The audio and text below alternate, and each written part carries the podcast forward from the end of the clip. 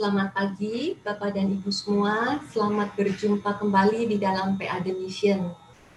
Mari kita mengawali PA pada pagi hari ini dengan bersama-sama menyanyi, memuji, dan memuliakan nama Tuhan. Karena Allah kita adalah Allah yang patut untuk kita puji dan tinggikan. I sing praises to your name.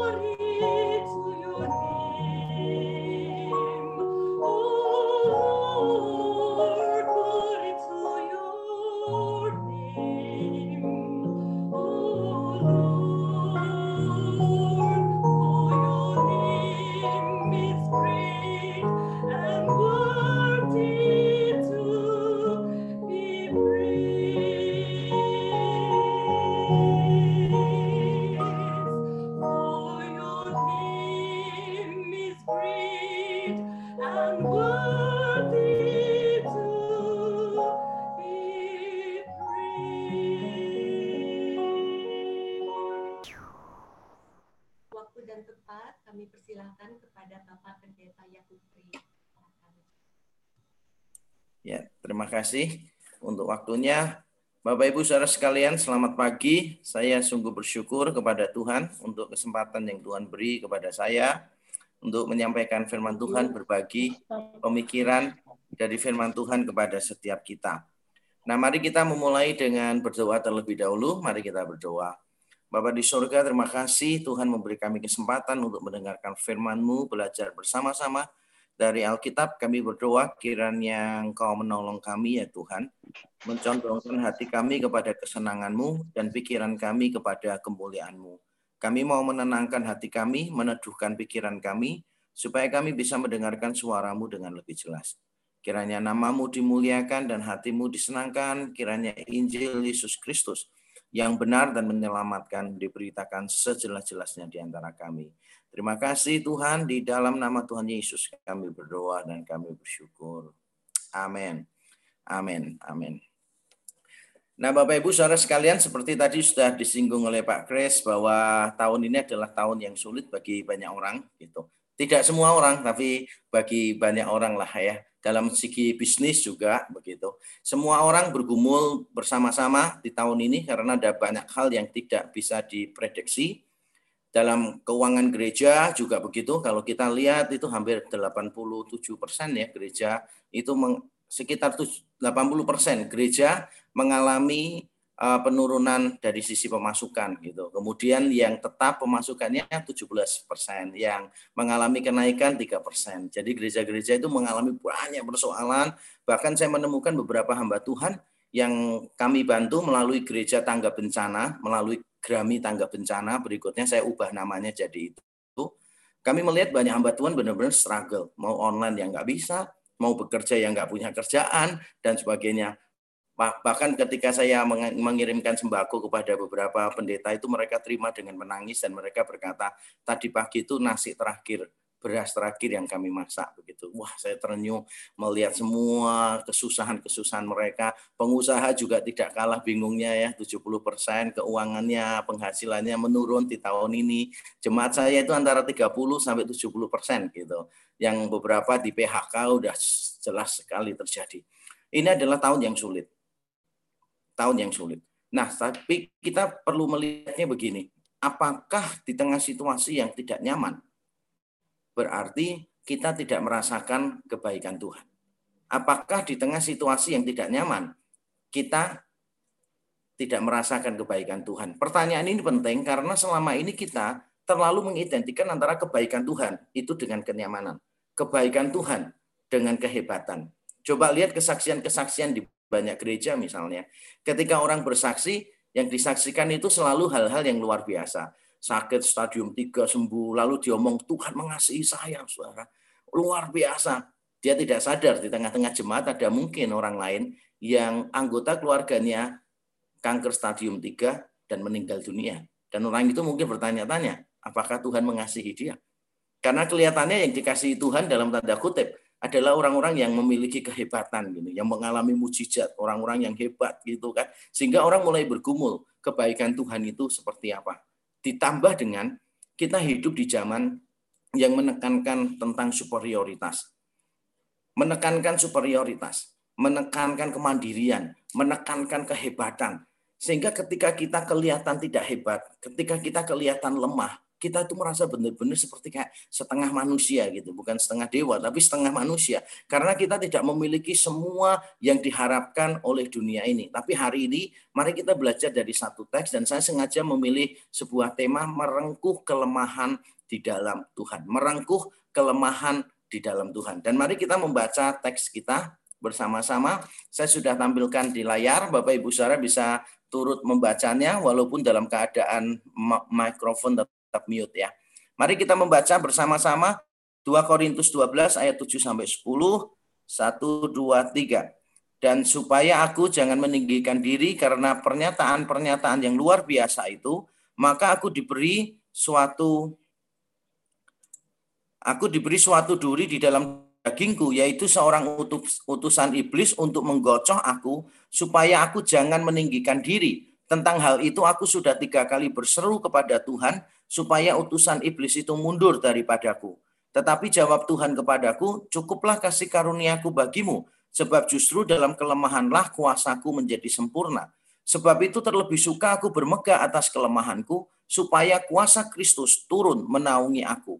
Karena itu aku senang dan rela di dalam kelemahan, di dalam siksaan, di dalam kesukaran, di dalam penganiayaan dan kesesakan oleh karena Kristus. Sebab jika aku lemah, maka aku kuat. Sebab jika aku lemah, maka aku kuat. Kalau kita membaca teks ini, kita sudah langsung melihat bahwa teks ini sangat countercultural, sangat melawan budaya. Budaya kita sekali lagi bukan budaya yang kalau kita punya kelemahan, kita rengkuh.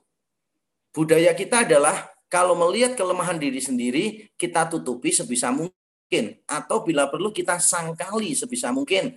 Atau bila perlu kita alihkan sebisa mungkin. Misalnya ketika ada orang memberitahu kelemahan saya, saya terbiasa untuk mengorek kelemahan orang lain juga. Ketika dikasih tahu, harusnya begini nih, Pak Yakub salah nih. Secara manusia natur yang berdosa, saya cenderung untuk mengatakan, memangnya kamu lebih baik, gitu. memangnya kamu Tuhan.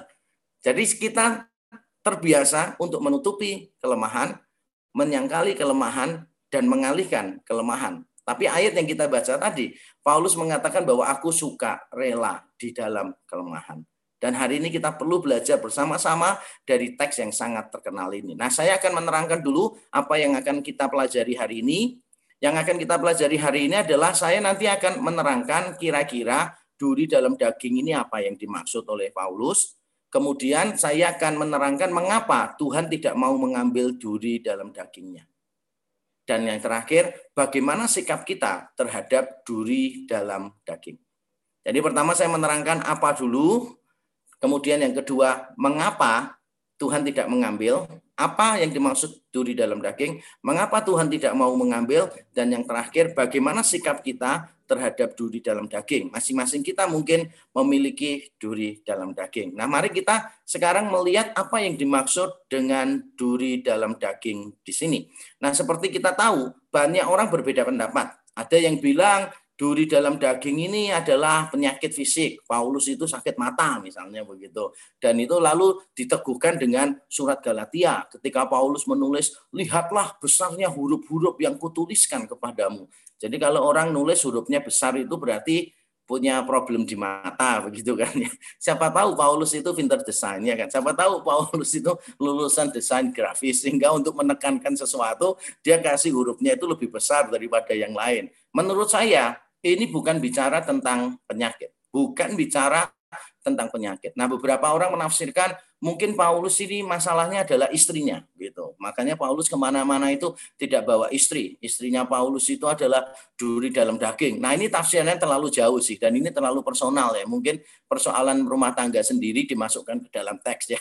Nah, kita tidak tahu apakah Paulus menikah atau tidak, tidak bisa dipastikan sama sekali. Dan kalaupun menikah juga kita tidak tahu keadaan rumah tangga Paulus itu seperti apa. Nah, menurut saya kita harus menafsirkan duri dalam daging ini berkaitan dengan sesuatu yang negatif dalam tanda kutip. Dan ini berkaitan dengan hambatan-hambatan di dalam pelayanan Paulus. Kalau saya boleh menebak, yang dimaksud duri dalam daging ini adalah ungkapan untuk orang-orang, kelompok tertentu, kelompok-kelompok tertentu yang menjadi musuh Paulus dalam pelayanan. Yang biasanya terus-menerus mengganggu Paulus di dalam pelayanan. Dan mari sekarang kita lihat teksnya, mengapa saya mengatakan demikian. Nah, kalau Bapak Ibu Saudara melihat di dalam teks kita, maka duri dalam daging disebutkan di situ. Suatu duri di dalam dagingku. Bukan cuma itu, tapi duri di dalam daging ini diberi keterangan secara khusus, yaitu seorang utusan iblis. Ini yang kadang-kala banyak orang tidak perhatikan. Seorang utusan iblis untuk menggocoh aku, untuk menggocoh aku. Nah, saya pernah coba tanya kepada beberapa orang ya, terutama saya coba tanya pada anak-anak muda gitu, menggocoh itu kata dasarnya apa? Langsung dijawab gocoh gitu kan ya. Nah, gocoh itu apa kira-kira? Gocoh? Bingung. Orang saya tanya gocoh itu apa ya? Karena ini kata yang yang sangat sangat jarang sekali dipakai. Nah, sebetulnya kalau kita melihat kata Yunani yang dipakai di sana, menggocoh itu artinya itu meninju terus-menerus gitu. Jadi Paulus itu menggambarkan ini duri dalam daging, ini dari iblis. Ini dari iblis ya. Yang terus-menerus sepertinya itu memukul Paulus di wajahnya terus-menerus. Bukan berarti ini hurufiah, tapi ini ungkapan seperti seorang yang dipukuli wajahnya terus-menerus. Itu artinya Paulus digocoh, Paulus didera terus-menerus oleh ini. Nah, di dalam ayat-ayat berikutnya, Paulus menjelaskannya begini nih. Di dalam ayat yang ke-10, saya bacakan ayat yang ke-10, Paulus berkata demikian. Karena itu aku lebih senang dan rela di dalam kelemahan. Kelemahan ini diterangkan Paulus siksaan, kesukaran, penganiayaan, dan kesesakan. Jadi saya yakin sebetulnya yang dimaksud oleh Paulus di dalam bagian ini apa sih yang mau disampaikan oleh Paulus di dalam bagian ini? Saya meyakini bahwa ini berkaitan dengan musuh-musuh Paulus di dalam pelayanan yang biasanya terus-menerus menggocok Paulus, membuat Paulus mengalami hambatan, tantangan di dalam pelayanan, yang membuat Paulus merasa ketakutan, yang membuat Paulus itu merasa terbatas, yang membuat Paulus benar-benar merasa lemah dan tidak bisa melakukan banyak hal seperti yang dia mau. Dan ini memang sesuai dengan apa yang disampaikan oleh Paulus misalnya di 2 Korintus pasal 1.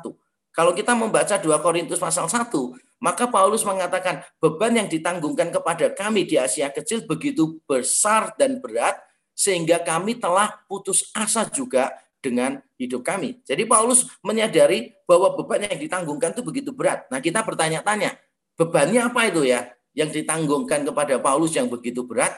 Nah di 2 Korintus 11 mulai ayat 23, 2 Korintus 11 mulai ayat 23, Paulus menceritakan bagaimana dia sering kelaparan, karam kapal, dilempari batu, dia sering didera, bahaya ada di laut, ada di darat, setiap hari ke mana pun Paulus pergi.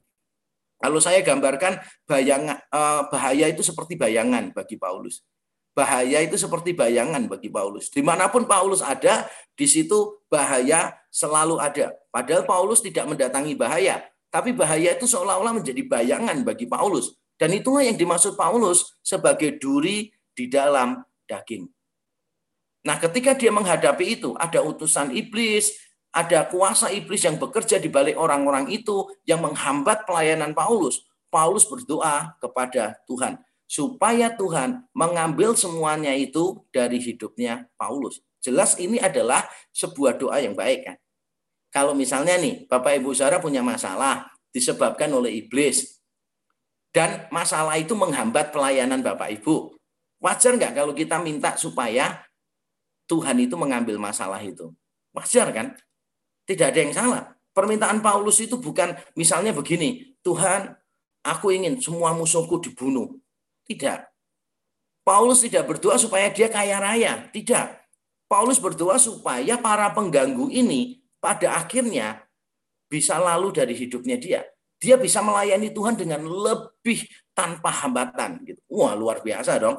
Saya sebagai hamba Tuhan misalnya, kalau misalnya diberi jemaat yang nakal-nakal gitu, puji Tuhan sih jemaat saya nggak nakal-nakal ya. Ya paling banyak dombanya sedikit kambing lah gitu kambing pun juga tanduknya nggak tajam-tajam gitu. Karena kami ini kalau hamba Tuhan sering kan kumpul terus diskusi kan gitu. Sering diskusi, eh bagaimana pelayanan kamu gitu. Saya pernah ditanya, bagaimana pelayanan direct gitu. Oh di gerejaku ya banyak domba sih, beberapa kambing tanduknya kecil-kecil gitu kan. Terus yang satu teman saya bilang gini, wah enak punyamu, punyaku susah sekali. 50% kambing, 50% domba, dia bilang gitu. Wah, terus yang satunya lagi bilang gitu aja ngeluh sama Tuhan. Punya aku 50% kambing, 50% serigala kata. Nah, terus yang digembalakan apa? Sebetulnya nggak ada dombanya sama sekali. Nah, kita kalau menghadapi jemaat-jemaat yang bermasalah, yang cerewet gitu kan ya, yang sangat ofensif terhadap hamba Tuhan, salah nggak kalau hamba Tuhan itu berdoa, Tuhan tolonglah. Aku berdoa supaya jemaat-jemaat ini berbahagia di sisi penciptanya gitu. Mendoakan supaya jemaatnya berbahagia. Itu salah kan? Pasti salah. Tapi seandainya nih seandainya nih hamba Tuhan itu berdoa supaya Tuhan tolonglah supaya orang-orang ini tidak mengganggu saya di dalam pelayanan. Boleh nggak ya doa begitu? Supaya pelayanannya lebih lancar untuk kemuliaan Tuhan gitu. Wah kita pikirkan wah itu yang terbaik gitu. Supaya tidak ada halangan-halangan di dalam pelayanan. Nah Paulus berdoa Nah, Paulus berdoa jangan bilang gini, karena barusan beberapa hari lalu saya mendengar di media sosial ada hamba Tuhan khotbah dari bagian ini dan dia bilang begini, Paulus duri dalam dagingnya tidak dijawab oleh Tuhan, tidak diambil. Kenapa? Karena dia doa cuma tiga kali gitu kan. Coba kalau dia berdoa empat kali, pasti diangkat oleh Tuhan. Coba kalau dia berdoa 300 kali, pasti diangkat oleh Tuhan. Nah ini tafsiran yang ngawur sih. Karena ketika Paulus mengatakan tiga kali, itu bukan berarti satu, dua, tiga. Bukan. Maksudnya Paulus adalah dia telah berdoa secara maksimal. Karena dalam budaya Yahudi itu angka tiga, angka tujuh, angka sepuluh itu adalah angka genap. Jadi ketika Paulus mengatakan aku tiga kali berdoa kepada Tuhan, itu berarti bahwa Paulus sudah genap berdoa. Sehingga dia menyadari persis jawaban Tuhan memang bukan itu. Nah, kata tiga kali juga muncul di pasal 12. Nanti kalau Bapak Ibu Saudara selesai persekutuan bisa cek langsung di Alkitab. Ayat ini muncul lagi kata tiga kali muncul di pasal 12 ketika Paulus berkata begini, sebab sudah tiga kali aku berencana untuk mengunjungi kamu. Saya yakin ini bukan cuma tiga kali, tapi maksudnya Paulus adalah berkali-kali, berkali-kali dia membuat rencana untuk mengunjungi jemaat di Korintus, tapi tidak bisa. Nah, Paulus berdoa, Tuhan tidak jawab. Yang didoakan padahal baik ya. Yang didoakan baik loh. Dan Paulus berdoanya sudah maksimal loh, tiga kali. Coba pikirkan, apakah Paulus tidak dijawab karena dia kurang iman? Dia kurang rohani.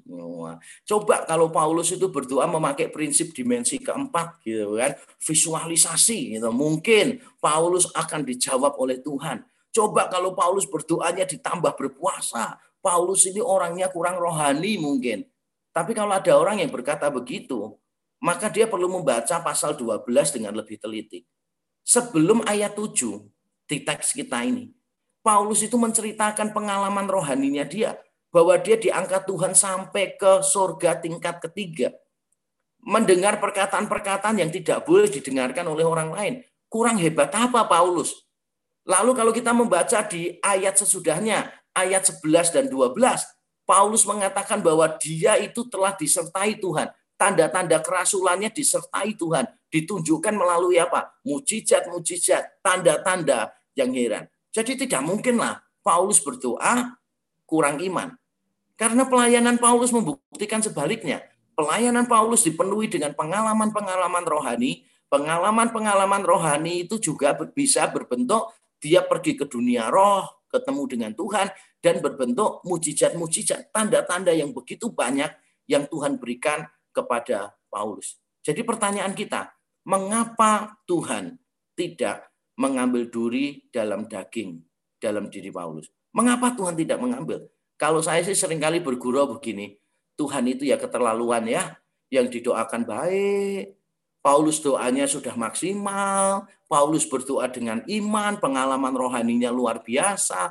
Ya kalau Tuhan nggak mau ngambil duri dalam dagingnya, paling tidak Tuhan buat jadi presto. Jadi duri lunak lah paling tidak. Jangan sampai dibiarkan begitu saja. Jadi kita bertanya-tanya nih, mengapa Tuhan tidak mengambil duri dalam daging di dalam diri Paulus. Ini pertanyaan penting untuk kita renungkan. Mengapa? Yang didoakan baik. Paulus berdoa dengan maksimal dan Paulus berdoa dengan iman, pengalaman rohaninya juga banyak bersama dengan Tuhan. Mengapa Tuhan tidak menjawab? Nah, mari kita lihat alasan-alasannya. Yang pertama, alasannya adalah supaya Paulus tidak memegahkan diri. Supaya Paulus tidak memegahkan diri. Dan mari kita melihat teks kita sekali lagi. Di dalam ayat yang ketujuh, Bapak Ibu Saudara bisa perhatikan di dalam ayat yang ketujuh di sini, Paulus mengatakan demikian. Dan supaya aku jangan meninggikan diri karena pernyataan-pernyataan yang luar biasa itu. Perhatikan kata, aku jangan meninggikan diri. Supaya aku jangan meninggikan diri, maka aku diberi suatu duri di dalam dagingku yang memberi siapa? Tuhan. Bentuknya siapa? Utusan ini, tapi yang memberi Tuhan. Supaya aku jangan meninggikan diri. Jadi kata jangan meninggikan diri muncul di awal dan muncul di akhir di dalam bagian ini. Di awal dan di akhir. Kalau di dalam istilah di dalam studi biblika ini namanya adalah inklusio. Di dalam ayat 7 itu ada inklusionya. Yang pertama dengan yang terakhir itu sama. Dan Paulus perlu mengulang itu. Supaya aku jangan meninggikan diri, dia tutup lagi. Supaya aku jangan meninggikan diri. Jadi mengapa Tuhan tidak mengambil duri dalam daging yang dimiliki oleh Paulus? Jawabannya adalah karena di mata Tuhan karakter itu lebih penting daripada kelancaran pelayanan. Karakter itu lebih penting daripada kelancaran pelayanan. Makanya dari tadi Paulus mengatakan supaya dia jangan meninggikan diri. Ya Paulus pantas saja. Kalau saya selalu bilang begini, orang yang paling pantas sombong, salah satunya itu Paulus. Karena dia mengalami pengalaman-pengalaman rohani tadi. Dia diangkat ke surga ke tingkat tiga berjumpa dengan Tuhan. Pelayanannya disertai dengan begitu banyak mujizat yang luar biasa. Dan Paulus adalah penulis perjanjian baru yang paling pintar. Kalau menurut saya, dia adalah yang paling pintar dengan kemampuan bahasa Yunani yang salah satu yang terbaik. Cuma Lukas mungkin saingannya dia. Dia dari sisi bahasa Yunani sangat terampil sekali. Dari sisi pemikiran dia menguasai banyak filsafat, menguasai perjanjian lama dengan begitu baik. Kalau Paulus mau sombong, ya dialah. Dia banyak berkorban untuk pelayanan. Kesuksesannya dia ada di mana-mana. Beberapa jemaat itu hasil perintisannya dia. Kalau namanya membayar harga, Paulus orangnya. Jadi Paulus itu punya sejuta alasan untuk sombong. Dan Tuhan memberi duri dalam daging di dalam diri Paulus. Jangan bingung dengan Tuhan memberi, maksudnya baik, tapi kok dulu dalam dagingnya ini utusan iblis. Tidak usah bingung karena di dalam Alkitab kita belajar di dalam kisah Ayub. Di dalam kisah Ayub kita tahu yang mencobai Ayub adalah iblis. Melalui perampok, melalui bencana alam. Tapi kita juga tahu di balik iblis itu ada Allah. Kalau tidak diizinkan oleh Allah, ya tidak mungkin terjadi. Makanya Ayub memandang semua yang dia alami itu dari Tuhan. Ayub kan berkata begini, Tuhan yang memberi, Tuhan yang mengambil. Dia tidak berkata begini, Tuhan yang mengambil, uh, Tuhan yang memberi, kenapa iblis yang mengambil? Tuhan yang memberi, mengapa perampok yang mengambil? Tidak, dia mengatakan bahwa Tuhan yang memberi, Tuhan yang mengambil. Di pasal 2 dia berkata kepada istrinya, apakah kita cuma mau menerima yang baik tapi tidak mau menerima yang buruk dari Tuhan? Dan di pasal 42 di bagian akhir kitabnya, Ayub berkata, aku tahu Tuhan engkau sanggup melakukan segala sesuatu dan tidak ada rencanamu yang gagal. Jadi mengapa Tuhan tidak mengambil duri dalam daging pada diri Paulus? Karena Tuhan menganggap bahwa karakter, kematangan karakter itu lebih penting daripada kelancaran pelayanan. Tuhan lebih memandang pertumbuhan kita, kedewasaan kita lebih penting daripada kehebatan kita. Dan saya selalu menekankan berkali-kali kepada mahasiswa teologi yang saya ajar. Kita harus jadi hamba Tuhan yang pinter, kuasai Ibrani, Yunani, teologi, filsafat. Harus. Tetapi satu hal yang harus kita miliki adalah karakter yang baik. Bahkan kalau saya belajar di dalam dunia bisnis, karena saya juga menjadi coach di beberapa perusahaan, begitu tentang leadership, tentang macam-macam. Nah, saya selalu mengatakan bahwa di dalam dunia bisnis sejak tahun 1980 itu telah terjadi pergeseran. Yang dipentingkan bukan lagi kompetensi, yang dipentingkan adalah karakter seseorang. Itu yang sangat dipentingkan sekali. Bukan berarti kompetensi tidak penting, tapi karakter jauh lebih penting sekali. Karena ke depan orang pintar gampang dicari. Tetapi orang yang bisa dipercaya sangat sulit untuk dicari. Nah, suara kita perlu menyadari bahwa di mata Tuhan, keberhasilan pelayanan itu kurang penting. Yang penting adalah kematangan kita secara spiritual. Bukan berarti Tuhan anti keberhasilan pelayanan. Karena bagi Tuhan, yang lebih penting itu adalah berhasil dengan cara yang benar, yaitu kematangan pribadinya, bukan secara jumlahnya. Yang kedua, mengapa mengapa Tuhan tidak mau mengambil duri dalam daging dalam diri Paulus? Mengapa Tuhan tidak mau mengambil? Alasan yang kedua adalah supaya Paulus menghargai kasih karunia Tuhan. Supaya Paulus menghargai kasih karunia Tuhan. Nah, kalau kita membaca ayat yang ke-9, kita menemukan begini. Tetapi jawab Tuhan kepadaku, cukuplah kasih karuniaku bagimu.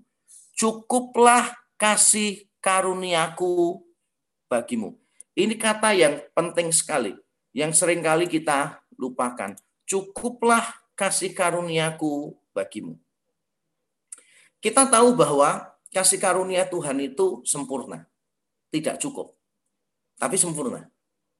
Sehingga ketika saya membaca ayat ini, saya kaget sih sebetulnya. Loh, kenapa Tuhan bilang kasih karuniaku cukup ya? Harusnya kan Tuhan berkata kasih karuniaku sempurna, berlimpah-limpah. Mengapa Tuhan dikatakan di sini, cukuplah kasih karuniaku bagimu. Nah, suara ini adalah hal yang penting sekali. Saya belajar banyak ketika saya membaca ayat ini mungkin sekitar 13 tahun yang lalu mungkin. Ketika saya bermeditasi, saya membaca ayat ini, saya bertanya-tanya, Bukankah kasih setia Tuhan itu tidak terbatas? Kenapa Tuhan perlu memberikannya kok irit-irit gitu, kok dikit-dikit dia kasihnya? Kenapa cukup? Kenapa nggak berlimpah? Nah ini dia jawabannya. Kita ini sering kali take it for granted. Kita ini sering kali menganggap terlalu biasa anugerah Tuhan. Kita terbiasa menganggap anugerah Tuhan itu biasa. Makanya saya berkali-kali dalam khotbah saya selalu berkata begini nih. Di dalam dunia yang sudah jatuh ke dalam dosa, penderitaan dan kejahatan seharusnya tidak mengagetkan. Kebaikan, sekecil apa pun, adalah sebuah kejutan. Saya ulang sekali lagi ya. Di dalam dunia yang sudah jatuh ke dalam dosa, penderitaan dan kejahatan seharusnya tidak mengagetkan. Kebaikan, sekecil apa pun itu, adalah sebuah kejutan. Nah, tapi kita ini sering kali cara pikirnya justru terbalik.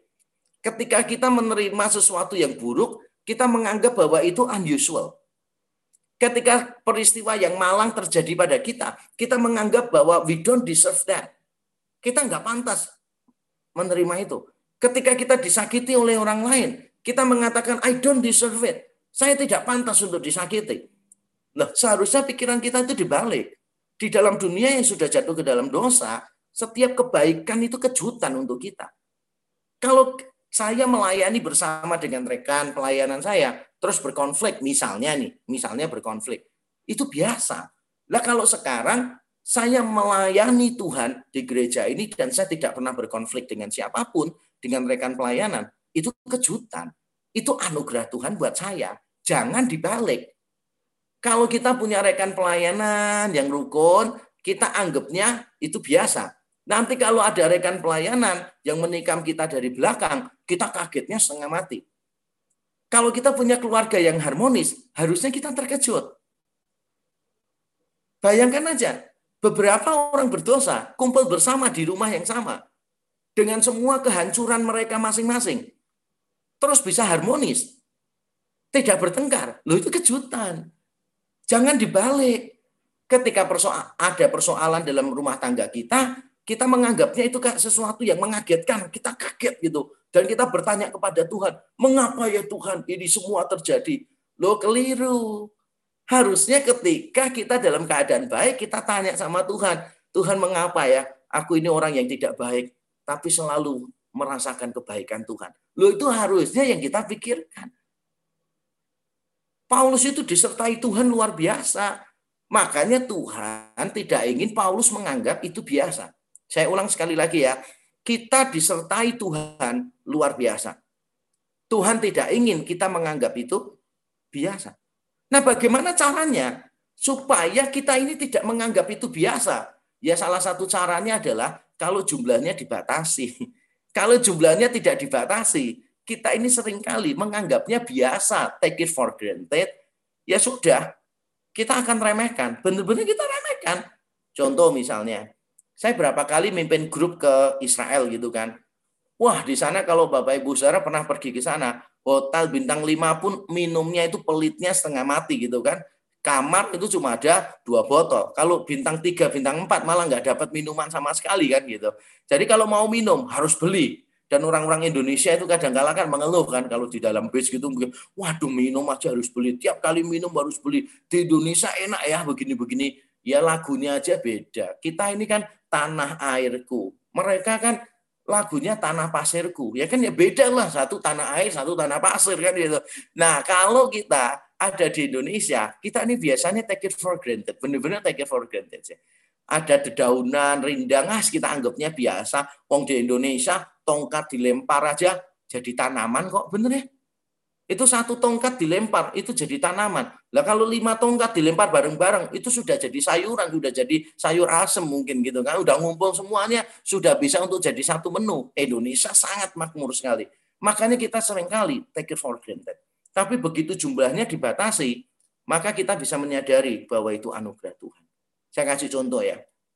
Kalau ada anak bisa sekolah ke luar negeri, misalnya saya, saya sekolah di luar negeri. Tapi orang tua saya miskinnya setengah mati, pengangguran. Saya nggak keluarkan duit sama sekali untuk ke luar negeri. Maka saya bisa mengatakan kesempatan ini langka, ini anugerah Tuhan untuk saya. Tapi mungkin orang yang anak orang kaya, yang duitnya itu banyak luar biasa. Mungkin ketika dia mengatakan, ya anugerah Tuhan saya bisa sekolah di Amerika misalnya. Mungkin anugerahnya itu dalam tanda kutip. Mungkin dia merasa bahwa ya sebetulnya nggak terlalu istimewa banget sih. Karena duit juga dari orang tua aku. Aku juga biasa ke luar negeri ke mana-mana. Tapi bagi saya dulu, ketika saya muda, saya ini nggak pernah naik pesawat. Naik pesawat pertama ke Amerika. Saya nggak pernah ke luar negeri ke luar negeri pertama, langsung ke Amerika untuk studi.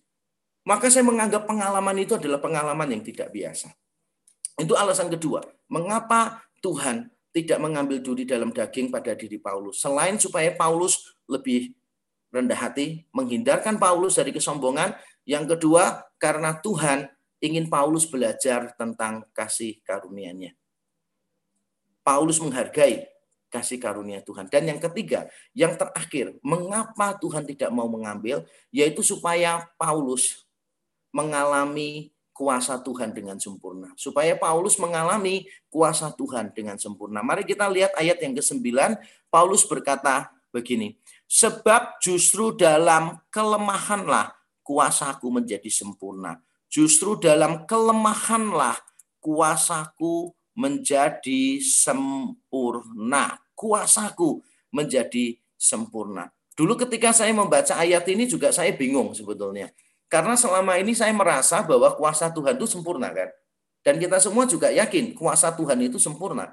Tapi di sini Paulus mengatakan supaya kuasaku menjadi sempurna. Kalau ada supaya, berarti kan sebelumnya belum sempurna. Misalnya nih, supaya saya jadi kaya, ya berarti sebelumnya saya tidak kaya. Supaya saya bertambah tinggi, berarti sebelumnya kan tinggi saya tidak seperti sekarang. Kalimat ini dulu mengganggu saya. Ketika saya baca, loh, bukannya kuasa Tuhan itu selalu sempurna ya? Kenapa Paulus mengatakan supaya kuasa Tuhan menjadi sempurna. Nah, jawabannya mirip dengan yang tadi, poin kedua, tapi beda penekanan. Maksudnya begini, kita ini kadangkala merasa diri kita itu mampu.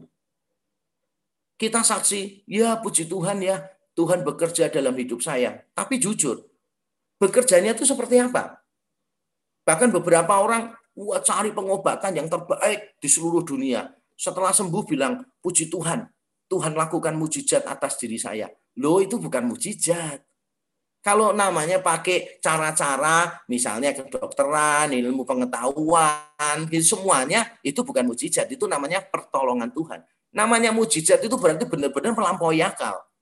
Benar-benar melampaui hukum alam. Itu baru namanya mujizat. Loh, banyak orang Kristen sekarang pakai istilah mujizat kan murahan banget gitu loh. Apa-apa dikit mujizat ya kan. Ada satu anak muda itu, "Wah, saya dapatkan cewek saya ini mujizat loh, Pak."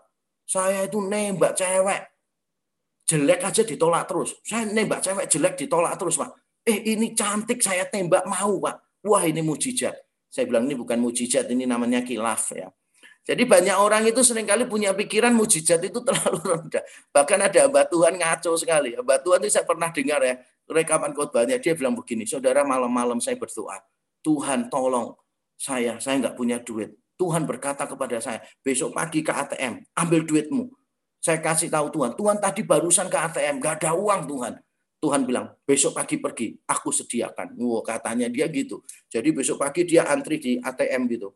Nah, di depan dia itu ada orang buru-buru ngambil duit, langsung lari pergi keluar gitu. Lalu dia ke mesinnya ada tulisan, apakah Anda mau melanjutkan transaksi yang lain? Orangnya lupa ngambil mengambil kartunya. Kalau zaman dulu kan itu dulu keluar kan ya, gitu. Setelah jawab kan baru tarik kartu kan. Kalau sekarang kan berbeda gitu. Nah, terus pendetanya bilang, oh, waktu saya datangi mesinnya ada tulisan, apakah mau melanjutkan transaksi lain? Saya jawab iya. Dan so, saya tarik beberapa juta dari kartunya orang itu wah ini mujizat Tuhan. Itu bukan mujizat, itu maling ya namanya ya. Gitu. Jadi banyak orang Kristen itu cara pikirnya tentang mujizat itu kacau. Gitu. Nah kita ketika berhasil, kadang-kala kita ini kurang merasakan bahwa itu kuasa Tuhan. Karena kita merasa kita punya peranan. Nah ketika Paulus diberi duri dalam daging, merasakan kelemahannya benar-benar dia lemah, dia itu baru bisa berkata, kuasa Tuhan sempurna. Bukan berarti kuasa Tuhan itu sebelumnya tidak sempurna, bukan.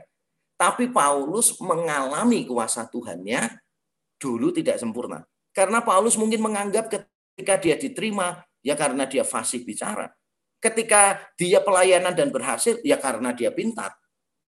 Ketika dia berhasil merintis di berbagai kota, ya karena semuanya lancar, dia pengalaman.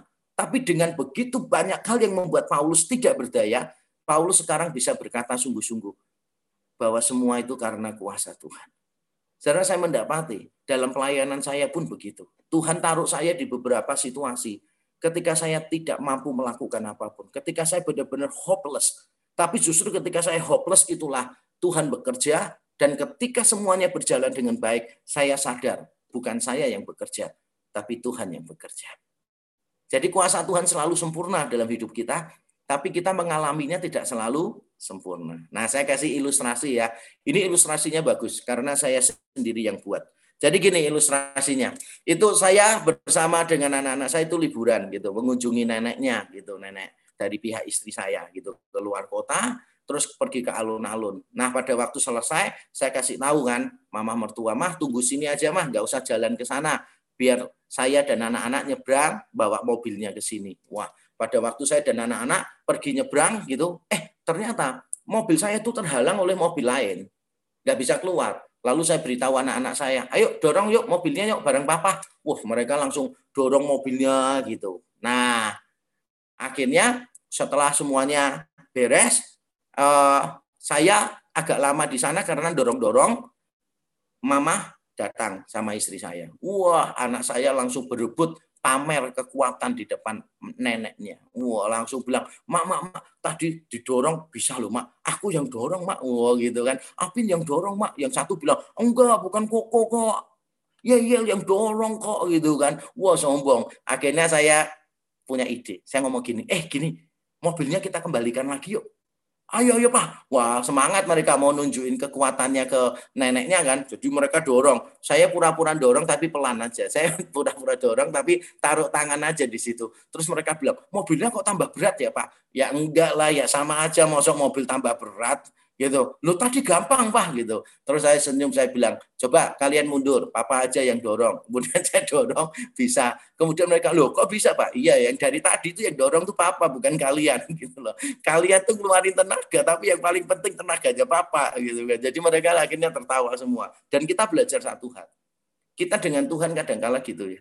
Ketika semuanya berhasil kita merasa kita punya peranan, padahal bukan.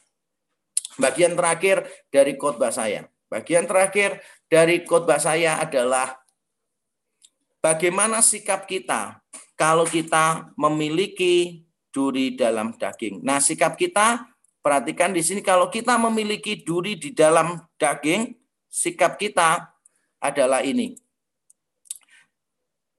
Perhatikan kata yang dipakai di sini.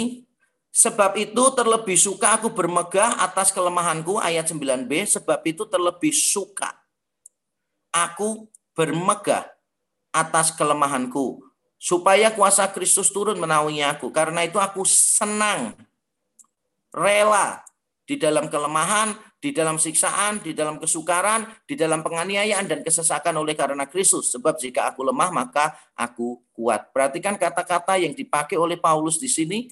Ini bukan kata-kata pasrah, bukan kata-kata putus asa, pesimis, tapi kata-kata yang positif di sini. Jadi Paulus itu bukan cuma berkata ya udah dinikmati aja, ya udah diterima aja, ya mau bagaimana ya hidup dijalani saja. Bukan begitu loh perkataan Paulus. Tapi Paulus mengatakan aku suka, rela. Aku bermegah. Penderitaan kita itu harus kita rengkuh. Bukan cuma kita terima, tapi kita rengkuh. Karena di dalam penderitaan itulah kita bisa bertumbuh menjadi orang yang lebih baik. Karakter kita menjadi lebih baik, kita tidak sombong, juga kita semakin memahami kasih karunia Tuhan di dalam hidup kita dan kita mengalami kuasa Tuhan lebih sempurna. Nah, saya berhenti sampai di sini. Kalau ada yang mau tanya jawab silahkan. Saya serahkan kepada siapa sebagai moderator.